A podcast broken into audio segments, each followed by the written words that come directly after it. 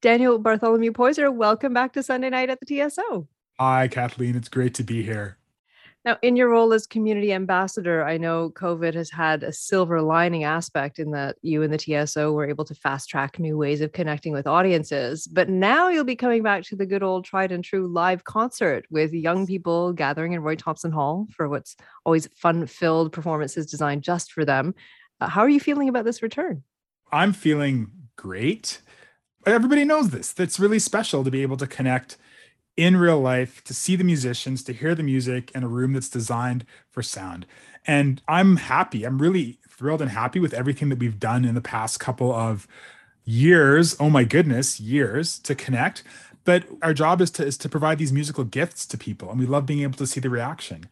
It's really great. And for those concerts with the kids, I mean, I've attended a couple myself just for the fun of it. It's a different vibe at the TSO, isn't it? It is a different vibe.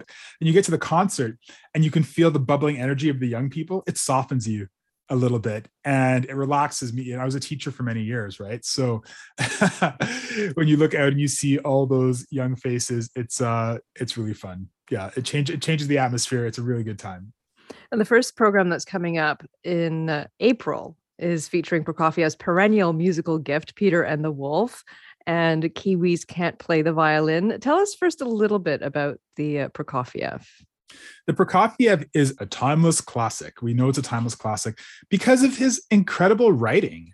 For example, The Cat, right? The cat melody on the clarinet. Once you hear it, you'll never forget it. And if you've ever seen a cat, you'll know that melody goes perfectly with cats. That's the way they are, like so stately, but also so funny and kind of ridiculous.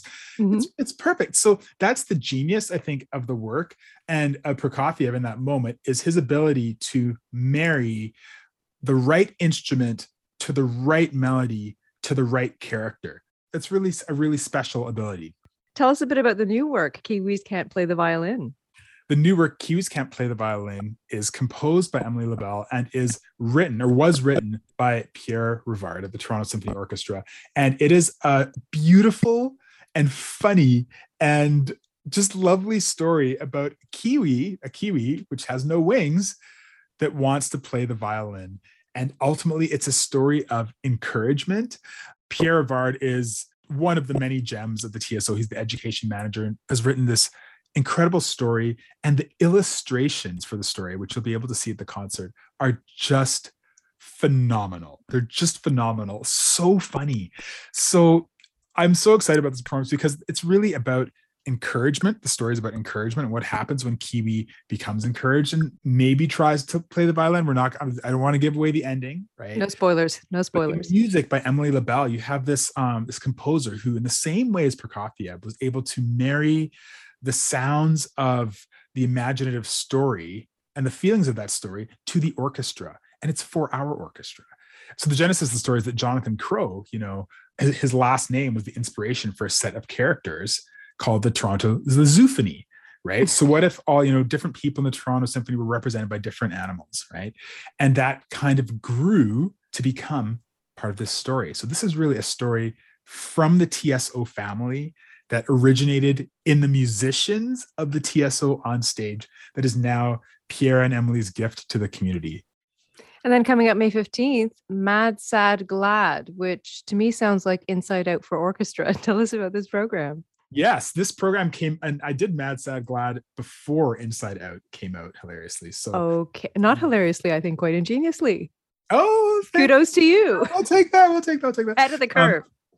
Yeah, I try to be. So Mad Sad Glad is about the emotions that we experience.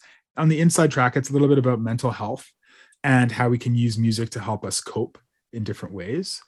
So oftentimes, if you're mad about something, maybe it's because underneath that anger, you are sad. But when we express these emotions, we can get to gladness, right? This is not like a psychological concert, but it's about exploring those emotions and the transition from anger to sadness to gladness. Focusing on the music of Tchaikovsky is going to be quite a lot of Tchaikovsky in that concert, and taking the entire audience on a journey through those three emotions, represented through modern pieces, through movie music, through tried and true orchestral pieces.